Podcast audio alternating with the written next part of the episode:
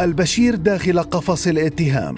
عقود من السلطة جلبت الويل للسودانيين. تبخرت لحظة مثوله أمام المحكمة التي عقدت في العاصمة الخرطوم. بتهم تتعلق بالفساد وإساءة استخدام المال العام. ظهور البشير في المحكمة هو الثاني منذ أن تم عزله في الحادي عشر من أبريل بعد أن ظهر لأول مرة أثناء اقتياده من سجن كوبر إلى مقر النيابة العامة لمكافحة الفساد لتوجيه تهم عدة له تندرج تحت إطار الثراء الحرام. القضاء السوداني أمر بتأجيل محاكمة الرئيس المعزول عمر البشير إلى الخامس والعشرين من أغسطس الجاري.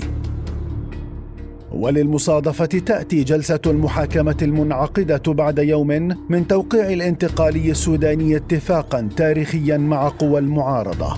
يكتب عهدا جديدا بعنوان السودان بلا كيزان.